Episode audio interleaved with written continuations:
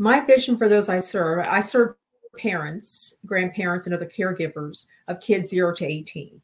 And my vision for them is that they will feel confident in their own ability to protect their kids more than they're doing so now.